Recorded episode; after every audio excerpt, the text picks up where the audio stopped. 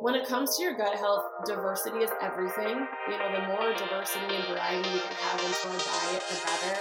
Mama! Let's reimagine mom life together.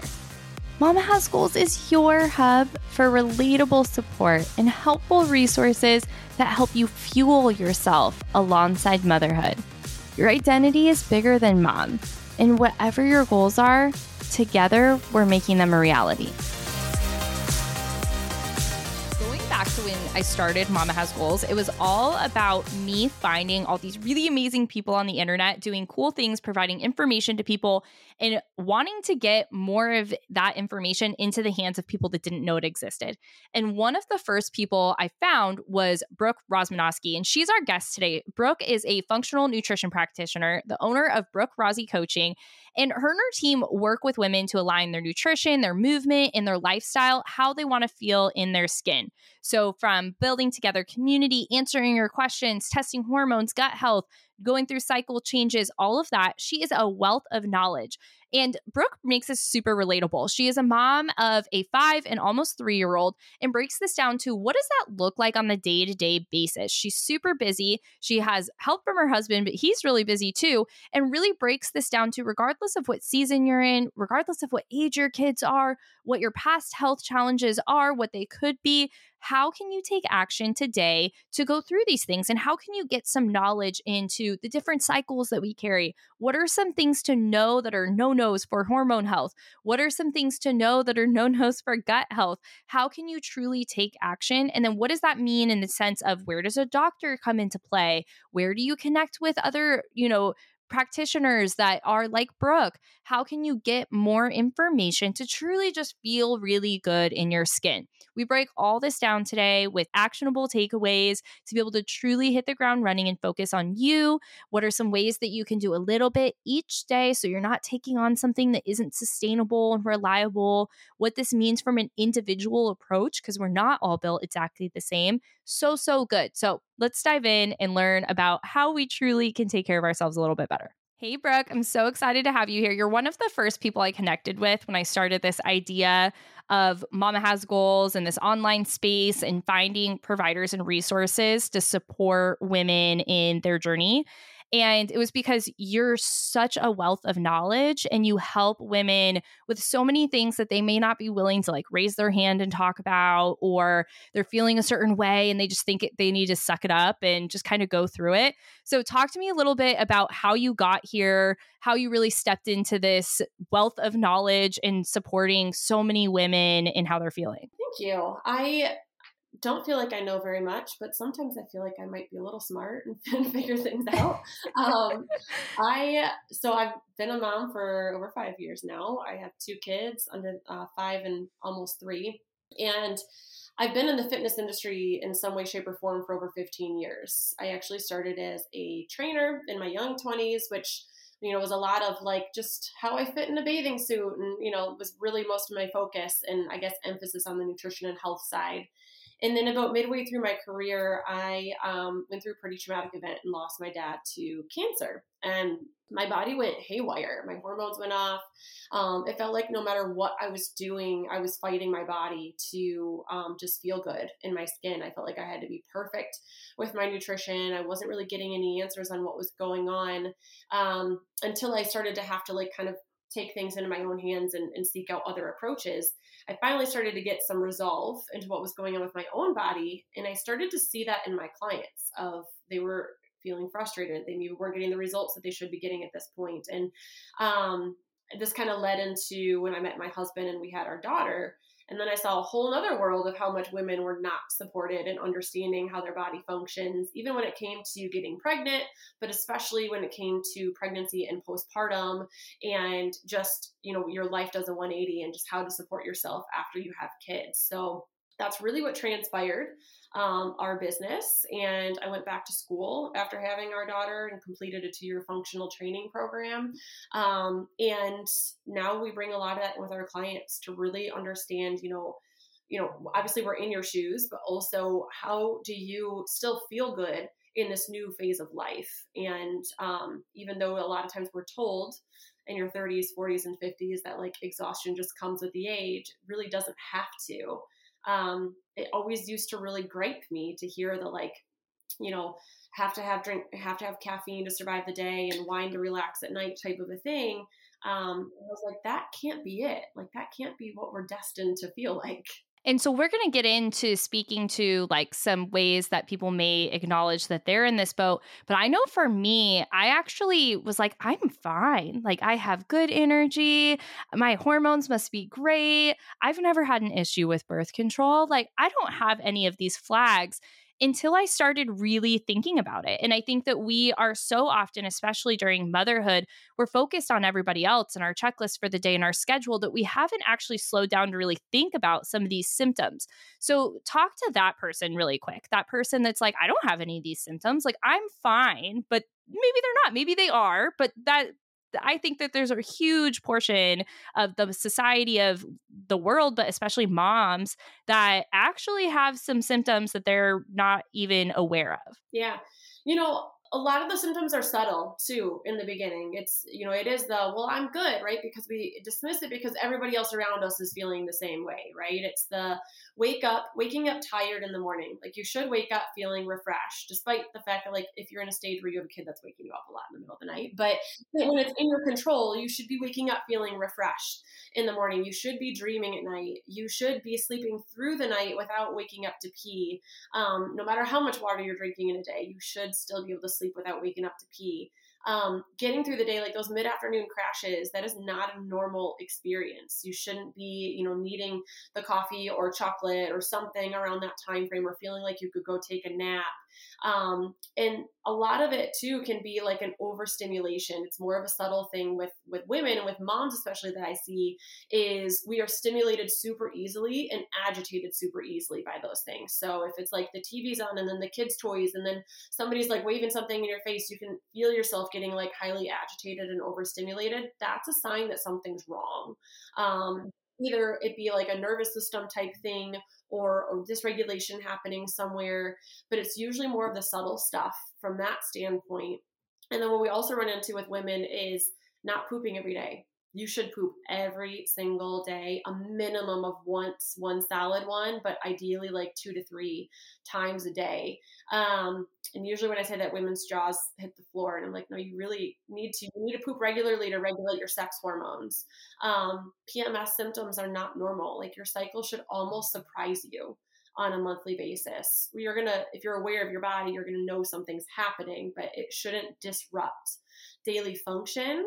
Um, and libido is a big one that not a lot of people talk about. But if you are not feeling the desire and your libido is low, especially if you are cyclical and around like ovulation time and like right before your period, you should have a libido spike. So um, those are all some subtle signs that people experience that think they're normal and they're really not.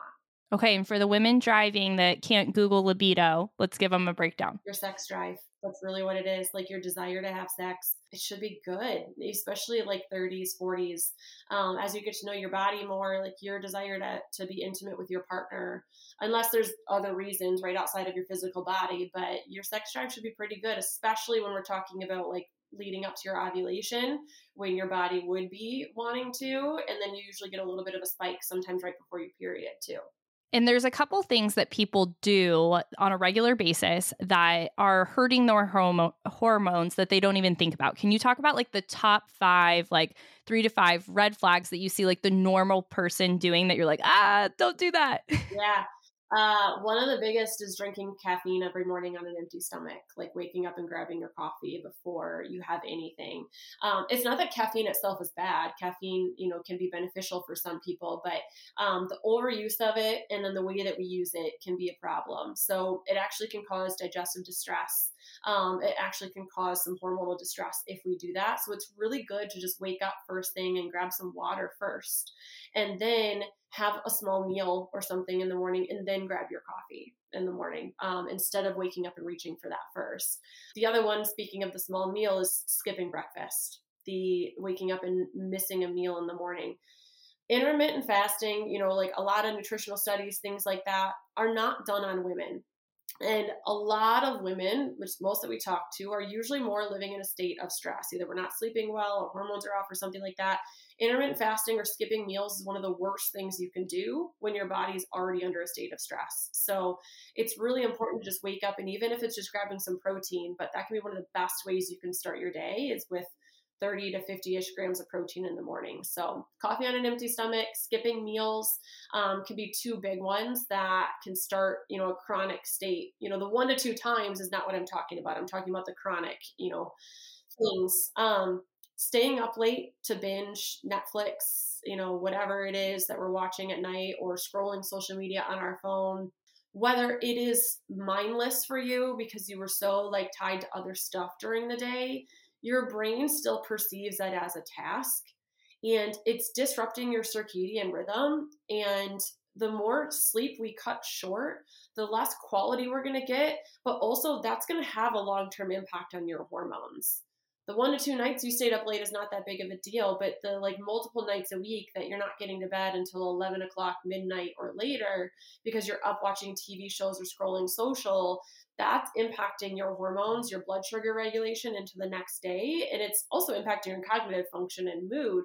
But long term, that's going to play an impact into to how you're feeling during the day, the energy, your hormonal function, all of that too. So that's three. So you talk about sleep, right? And for those of listened to this podcast, I'm a late night person. It's something I've tried to shift since learning how this can affect my hormones. But you have two little kids and you're an entrepreneur and your husband's also an entrepreneur, right? So you guys are a busy household. So how do you balance that if sometimes have you just never worked late at night or how do you kind of force yourself to find that time during the day because I know that's something that I do prioritize differently and I see how I can make the time during the day. But there's definitely been seasons, even in my job previously or now as an entrepreneur, that that's my window to work. So, what other than just saying like prioritize differently, is there any feedback for that? Yeah. Um, so I used to do that and it was shifting the way I showed up in my business too. It was shifting my energy in my business, the capacity I had for my clients. So I have a very hard boundary of I do not answer any messages after like 7 p.m um, from my phone, and I am completely tuned out after 8 p.m. and my phone's put away.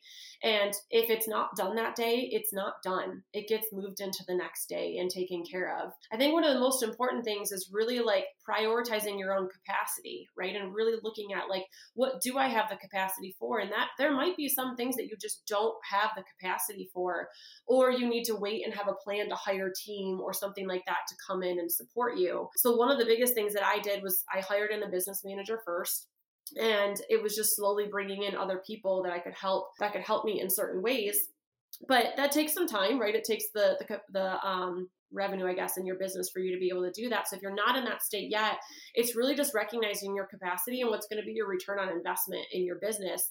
And also, the most important thing is just recognizing like, if I'm coming from a place that's burned out and not functioning my best, my business isn't going to get my best. And I can really turn this around faster if I hold a boundary with myself of when I am and am not, so that my capacity can show up better the next day. My energy can be where I need it to be, and I can be fully functioning the way that I need to be. So, um, my kids, you know, we did invest in our kids being in, my daughter's in preschool, about to be in kindergarten, and our son is at a full time daycare where our daughter is because that was worth the financial investment for us, for me to have that uninterrupted time to be able to get those things done during the day. Um, and then the days that they are home, it's it's having the clear communication with clients, you know, with whatever it is of I'm, I'm unavailable today or I'm going to be slow to answer messages today. Um, if it can't get done today, I'll get to it tomorrow. And, and it kind of gets moved up to the top of the list type of a thing. Yeah. And I think exactly what you're saying has been the realization that I've had is it really just is being truthfully honest with yourself and where you're spending your time.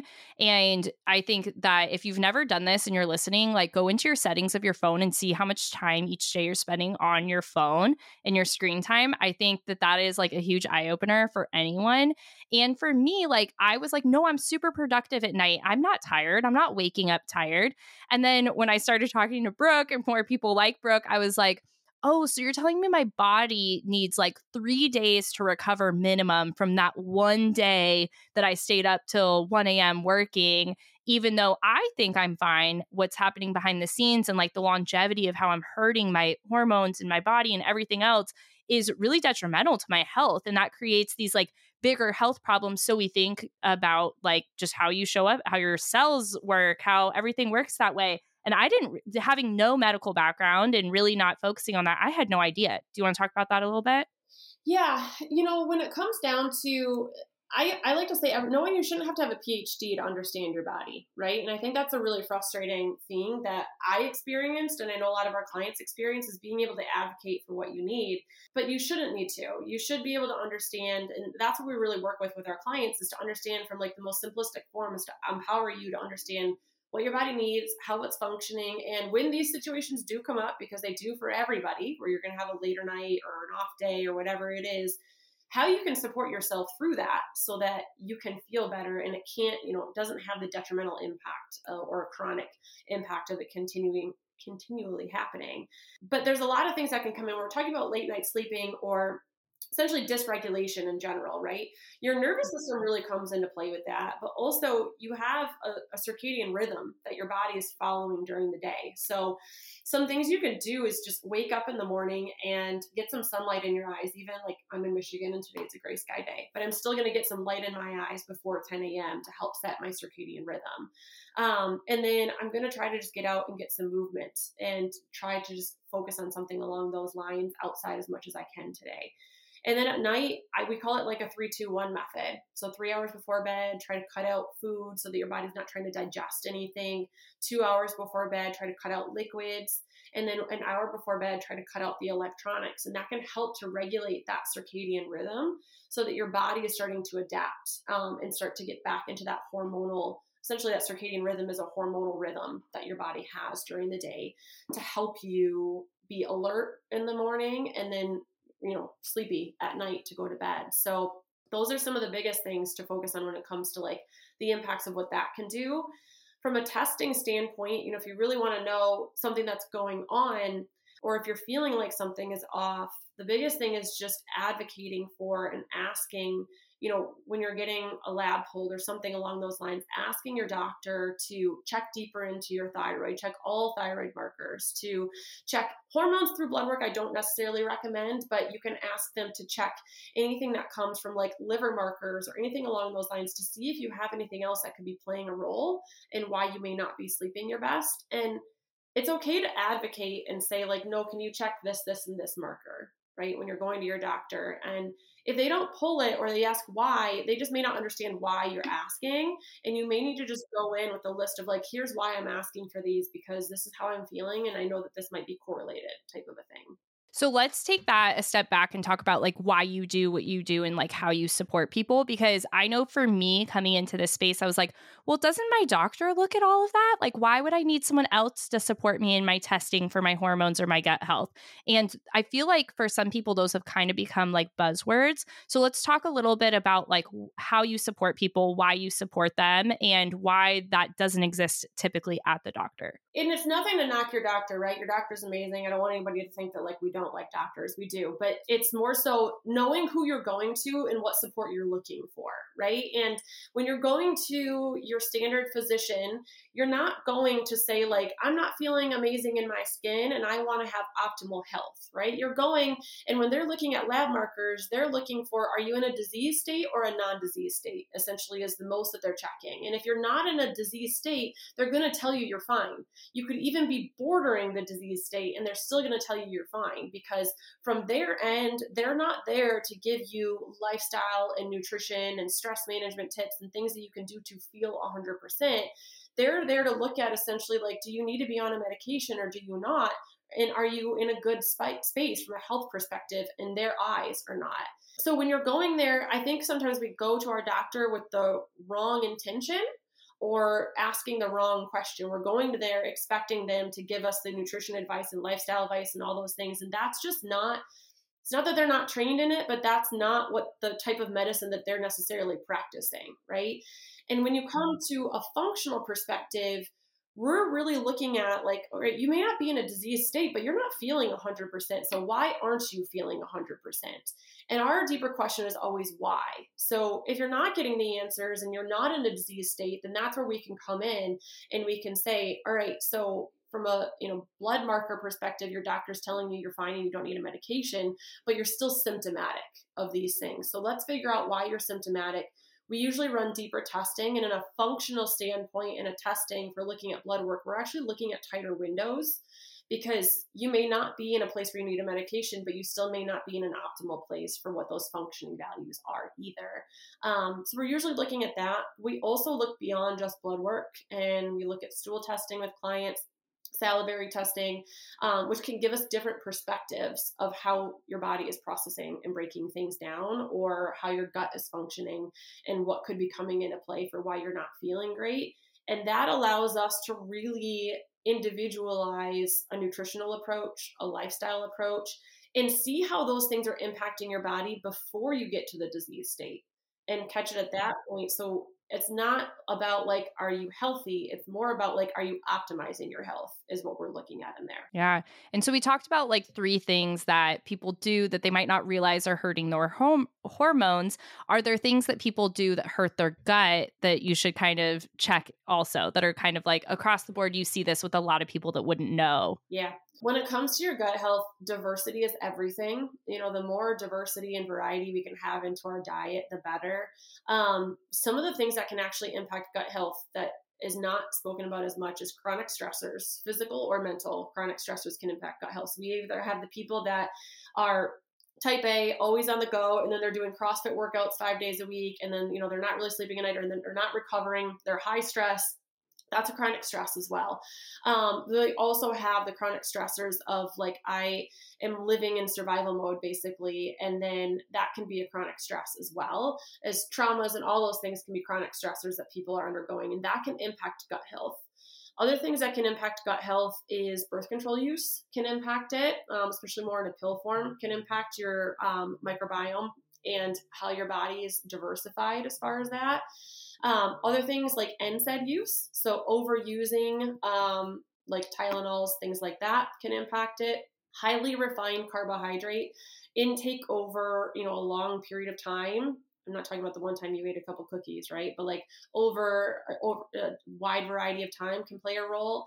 And then not eating a variety of like fruits and veggies and diversity when it comes to that can play a huge role in how your gut is functioning a lot of times we'll talk to people who are on the go all the time. So their meals are on the go often and they can't remember the last time that they purposely included vegetables and things into their meals right? So those those are some signs that there might be something off with your gut and that we might need to look there first for why your hormones or why you're not feeling your best. And i know one of my favorite things to see you share about is how you really make this like a positive lifestyle within your own family and with your kids. Let's talk a little bit about that how this isn't something that we just fix when we're older but that we can start off good or at any point where we are even if your kids aren't young it's something you can introduce and you do it in a way that isn't just like oh i'm feeding my kids just like spinach and chicken like they're eating things that they love as kids and you're introducing all different aspects of it so what are some ways that that's worked really well for you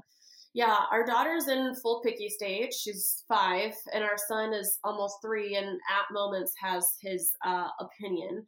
So with our kids, I try to just keep it as like, you know, I'm going to let them have their opinion because in this age, they're trying to develop their own sense of taste and personality, right? And um, a lot of times we can take the defiance as like, well, my kids will never eat this type of thing. And it's not that, it's just that they're trying to develop their own, right? Their own sense of everything. So I go with that with my kids. And when we're putting a meal together, I've got a few rules. There's always a protein option, there's always some sort of like fruit or veggie or something along those lines that's going to deliver them some more nutrient density.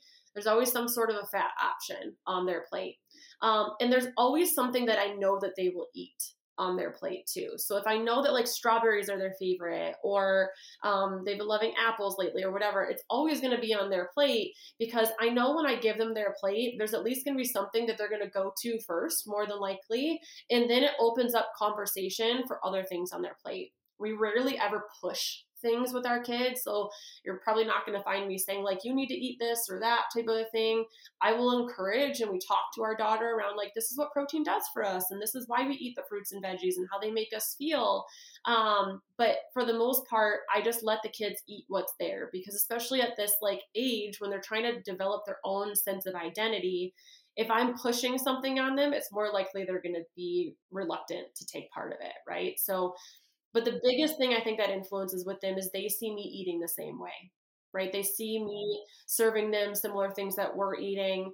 They don't see me reacting when they won't eat something. Um, and I'm very neutral along the this is what we're having for dinner. If you don't want to have it, that's totally fine, but this is what we're having. And I'm not really giving them other options on that either, which is tough. I'm holding a boundary with them on this is what we're having for dinner. And I always make sure within that that there's something that they like, but there's still a boundary of mommy's not going to make you your own separate plate because then they become adapted to that. And then it's a tougher battle to to switch it. Yeah. And I love that you used the word option. Like you said, there's always a protein option, there's always a fat option. And so it's their option to take those things. Now, let's say you get through dinner and the kids get up and you're, you know, not quite to bedtime yet and they're like, "Mom, I'm hungry. I want a snack." Do you bring the plate back out or what is what is how do you navigate that? Yeah, so we usually eat dinner. We're early birds. We eat dinner around like 5 30, 6 ish, and our kids don't go to bed till 8 30. So if it's like within an hour of dinner time, I say like, you know, you could eat a little more dinner if you want to. Your dinner's still there, so I'll leave the plate there. Um, but if it's beyond that, then we usually do like a bedtime snack. So we'll usually let them have a bedtime snacks option. So the communication is usually we just had dinner. If you're still hungry, you can have some more of your dinner. If not, then you can wait until we have snack time. And that's usually just kind of the boundary we hold with it. I love that. So let's talk about shifting gears a little bit. Is we as women have multiple cycles, right? This was something that was new to me. I didn't really know that. I'd love for you to just kind of take us from like base level, what that even means, up to actionable takeaways, knowing that information.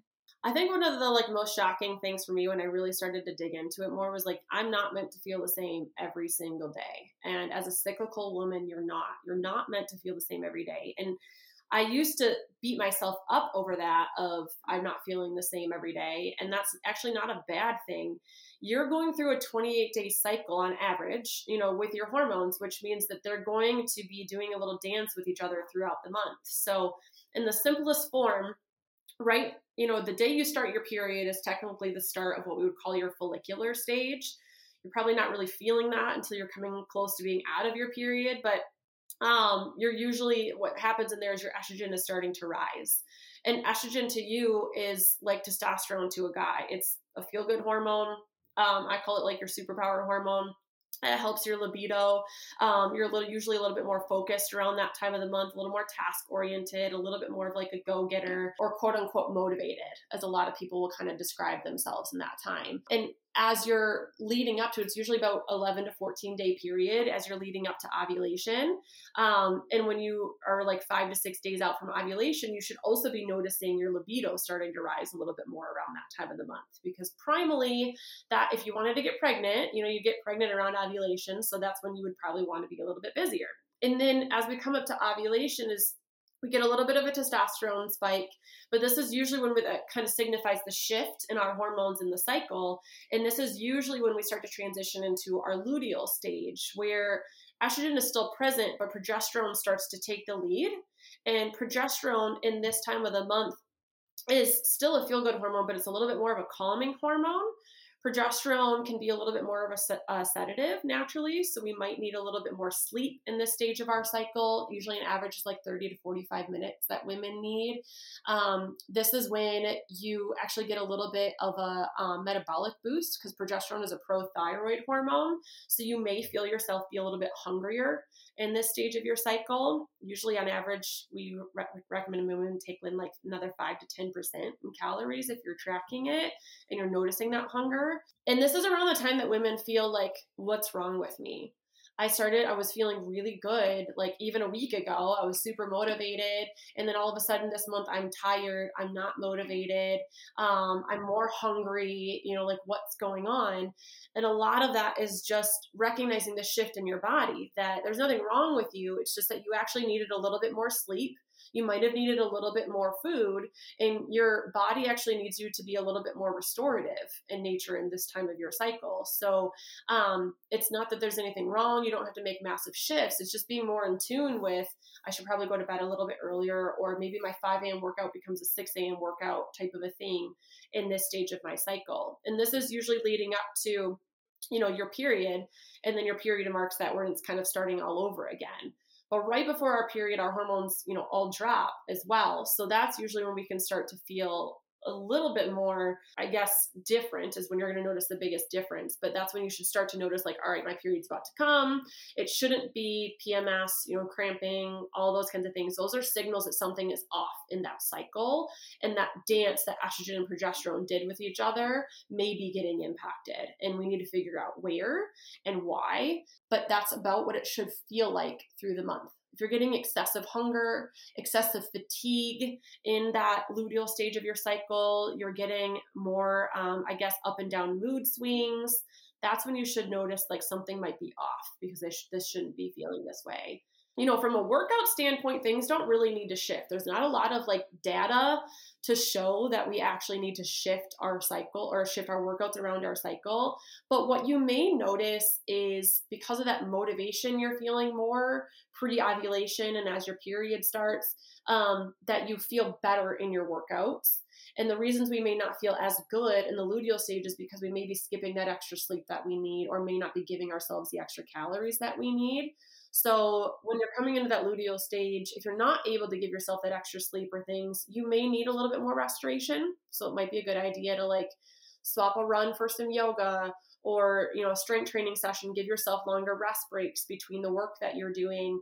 Um, you don't necessarily need to overhaul the whole thing you know and do a, a totally different approach in that two weeks before your period.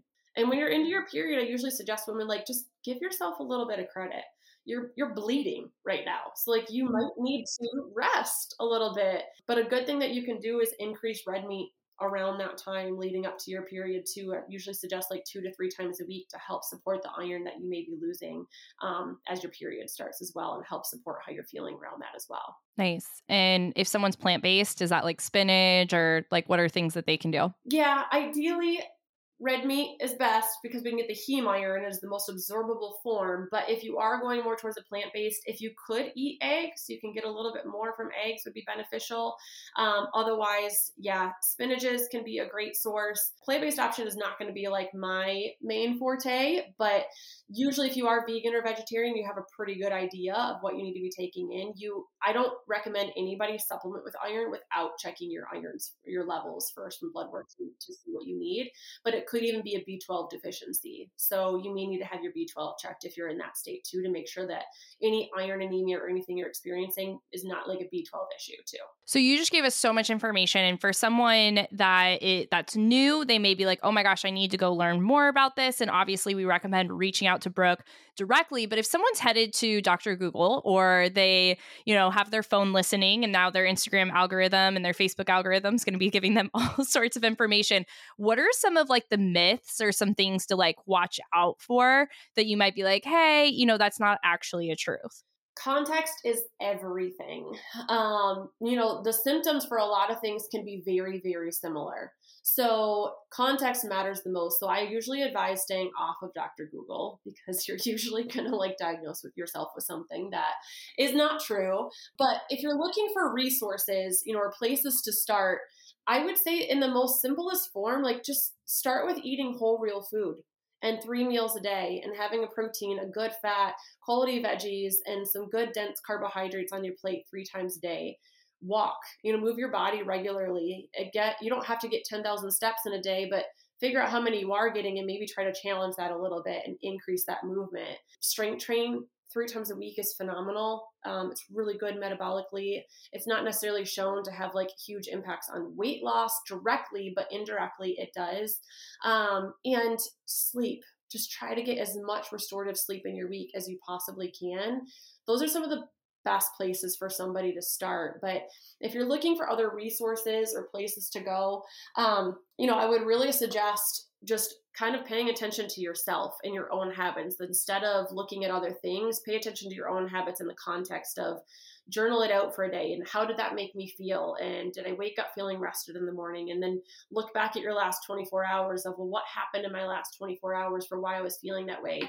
The best knowledge you can give yourself is like awareness of your own self and what you're doing. So that's usually where i would suggest somebody start. Yeah and I know for me, I did I thought I was doing that and I then wasn't and I got more real with myself. So what are some of the ways like with how busy you are and with your kids other than knowing this is a priority, what are some ways that you maybe like transition your mindset to get more aware with like how you're feeling today? Do you have like a morning routine or a journaling practice or like how do you check in with yourself each day? I wish I had a morning routine, but my kids wake me up in the morning, so that's my routine. Um, I, I mean, I have a morning hustle, is what I'll call it. It's like get up, get the kids ready, get them off to school. And then I come home and I purposely block an hour between when I drop the kids off at school and when I actually start work in that day or take appointments so that I can come home and have an hour to do whatever I need to do to feel centered for that day. Some days that's go take a walk. Some days that's sit down and go through something in my business. Some days that is, you know, read a devotional or journal or do a workout. It just depends on what's kind of feeling good. So I don't set any agenda for myself in that time frame other than to just do what I need to do in that time to feel centered for the day. And then at the end of every day, when I turn those electronics off before bed, um, I have like a toolbox that I kind of go to. I'm either implementing breath work if my day has just been more mentally taxing or meditation or journaling. Um, I'll do an Epsom salt bath a few times a week, and my husband will kind of like watch the kids. Um, downstairs while I just go hide out upstairs type of a thing. So I'm trying to intentionally set time every day. What I'm doing, I don't put a pressure on myself to have a specific agenda around it, but there's at least 20 minutes of what I would say is like mentally restorative time for myself in my day somewhere. And I love that you use the example of that it changes because I think even with we were just talking about your cycle changing, you may need something different at different points of the month. And we're talking 20 minutes. I think so often we're looking at this and we're like, why there's no way I could find 2 hours in my day to do this. And it's like, no, 20 minutes. And you you kind of said that it's might even be broken up like 20 minutes at the end of the day and then somewhere else something and so i think that that's really important to know that it's not always like this beautiful morning routine especially when you have little humans that are changing their schedule that it's just allowing yourself to find some time for you somewhere so i do love that how have you communicated that with your husband? Do you have any tips around that to say, like, hey, I need a break. I'm going to need to go take a bath? I know that's something a lot of our community kind of struggles with is showing up vocally for themselves in that way. Is there something that works well for you guys? Yeah, it's really advocating for your needs and understanding. I had to take a look at, like, okay, this is a partnership right? Like this is not just like mom is the sole provider for everything with the kids. It's this is 50-50. And so it definitely took some learning on his end of the natural inclinations that he would have to just default to me for stuff.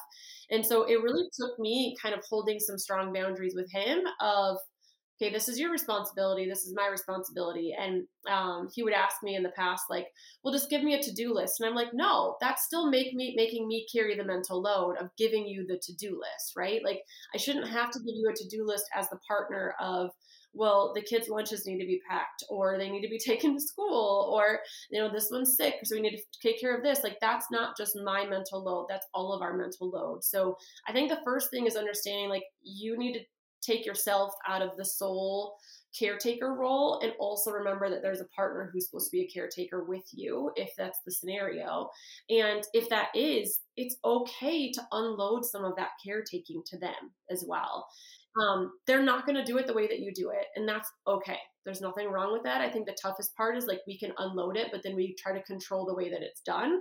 Um, you have to unload it and let go of it and then hold the line and responsibility of it getting done sometimes we unload it, and I have done this, and then when it's not done or done the way that we want, we just take it back over and then get resentful that it's not getting done right. But instead of taking it back over, that's where we should be holding that line of responsibility of, well, no, this is actually yours to take care of. Um, and that takes time. It's not happening overnight. So I think that's one of the most important things. And then also just it's okay to communicate like hey, I'm really overstimulated right now. I need to go take a 20 minute break. Um, do you got this? Right? Do you need anything from me? And there's nothing wrong with asking that too. I love that. And I think whether it's communicating with your partner, testing your gut health, your hormones, like your exercise, your schedule, all of that. There's like these buckets, and I th- always think of it as like bumpers when you're bowling. Like there's these bumpers to stay within, but kind of like where the ball goes in between there can be different for everyone. And so with your clients and with these topics, maybe not as much as stuff in the household, but like the gut health and the hormones, why is it important to like realize you're an individual also why is it important to say like okay these are the the bowling lanes and the bumpers and these are the things i can be learning but i need to have some sort of individual approach and this is how i can help myself with that. What does that look like? Yeah our bodies are all very different right? Like we may we may have general needs that are very similar from each other but the way in which those get applied our lifestyles our behind the scenes our stressors our you know past experiences um, and our genetics are all very different so it's really important to just recognize that like what may work for one person is not going to work for another. And my behind the scenes is not the same as somebody else's. So the way that somebody else preps their food and does all these things may feel like a second job to me and it may not be something that I can take on. So it's really good the problem I see a lot is we jump into like diets and exercise programs and things like that that require us to adapt our lifestyle to meet that diet approach. And instead, what you should be doing is taking a diet approach that's going to meet you where you're currently at, where you're in your life, and take you to where you want to be. And that means recognizing your capacity, your behind the scenes, you know, what works for you, what your time schedule looks like in a daily basis. And I always say taking a layered approach based on what you need and not trying to tackle everything at once. Take on one to two things at a time, master the habit, and then move on to another one. Yeah, that was so good. I need you to say that again. So instead of focusing on just where you want to go, focus on where you're at and really what you can take in right now, right? Yeah, you have to recognize your capacity. So often we will be like, all right, I'm going to start this diet and I'm going to do this thing for 12 weeks. And then we get two weeks into it and we're like, this is really overwhelming and I cannot maintain this. So it's really important to just recognize like it's not a failure on my end that I can't overhaul my whole life overnight. I can't either. But if you want sustainability and you want something to last, it's actually going to be a lot better. And any, you know, any study is going to show that the if you take on one to two tasks at a time and work on mastering those before you try to do 10, you're going to be much more successful in the long run than if you try to do 10 things at once. Yeah. Yeah. Okay. And in the spirit of that, we've talked about so many things on this episode that are such great takeaways and for you to implement one little thing at a time so hopefully you know next time we have you on the podcast everyone that's listening has seen an improvement in their health in one way or the other but if they were to do two things between now and let's say you know a month from now what are the two things again we know that there's an individual approach right? So it would depend on the person but overall what are the two that you're like this is what i love to start with disconnect yourself from your phone more often um, and you know definitely an hour before bed put the electronics away turn the tv off journal read write whatever um, and then eat 30 to 50 grams of protein three times a day in your meals it sounds like a lot but it only sounds like a lot in comparison to what you may currently be eating right so it's not in addition it may be in replacement of some of the things that you're taking in but you can make a significant difference in your hunger and your satiation, your hormone regulation, your sleep, your mood, all of that. So those are two huge things I would suggest people starting with from a general perspective. I love that. Another thing that's been huge for me is always association and community and being with people that are having conversations like this that help me understand how to get to where I want to go and care for myself. And you do such a good job bringing women together to just like be an individual, but also like improve your life along the way. Talk a little bit about some of the ways you do that through your programs and your retreats and how people can tap into those. Yeah. So when you're working with us, we have a community aspect no matter which way you're working with us, but everybody gets an individual approach where we're working on your individual body, your testing results, what you need specifically, your lifestyle.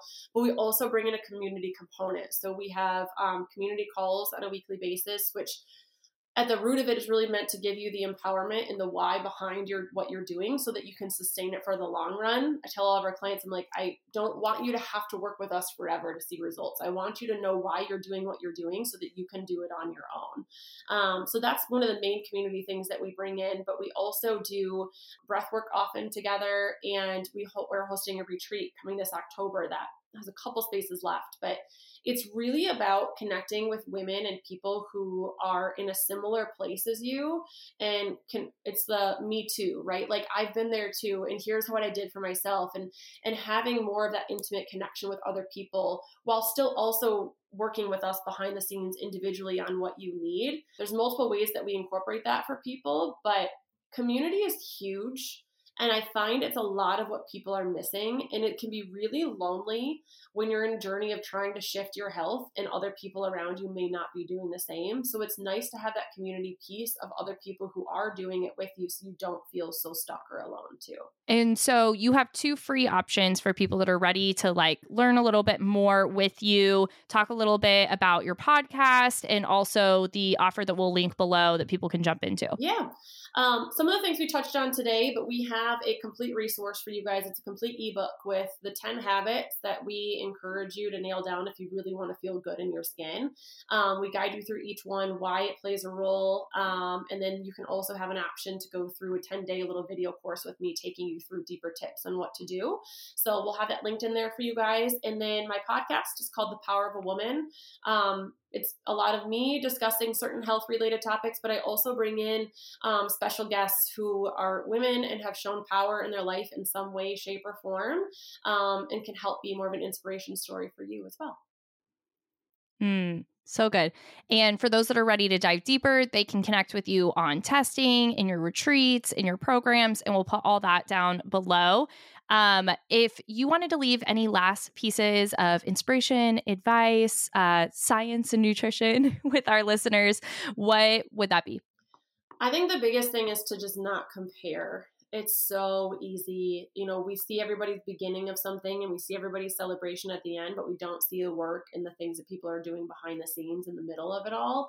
So I really, really want to encourage like, just don't compare what you're working on because you're probably in the messy middle and it's messy for all of us, no matter what success you're seeing outwardly from someone. The behind the scenes and middle parts are very, very messy. So try not to compare where you are in your journey, your own health, your own body to what somebody else is experiencing because you don't know what is going to transpire for them five to 10 years from now. You really have to stay tuned into what feels good to you, and that may not be what feels good to somebody mm. else, and that's okay. Mm, I love that. So if you want to hear more of that and follow all of the great tips that Brooke has on Instagram, you can find her at Brooke Rozzi, and we'll put that below. But Brooke, what's something you're excited about right now? What's a goal that you have, something that you're working towards? Our retreat is what I'm excited about. It's the first time we've launched one. Um, I did my own retreat this year, and I tried to cancel it four times before I went because I was so nervous about it. Um, but it was life changing and I will be the first to sign up anytime forward. So I'm super excited for our retreat that we have coming up this fall. Awesome. And we'll put that below. I can also advocate retreats are just one of their own. You can't really replace what comes out of those. So that's amazing. Brooke, thank you so much for being here. Always so much great information, wisdom. I love how you communicate it. It breaks it down for people like me to truly understand. And thank you for being here. Thank you. Sometimes the smallest act of love is all a mom needs to feel reinvigorated. If you can relate to that, I'd feel so supported by your five star rating and written review. Take a moment and let me know what you thought about this episode.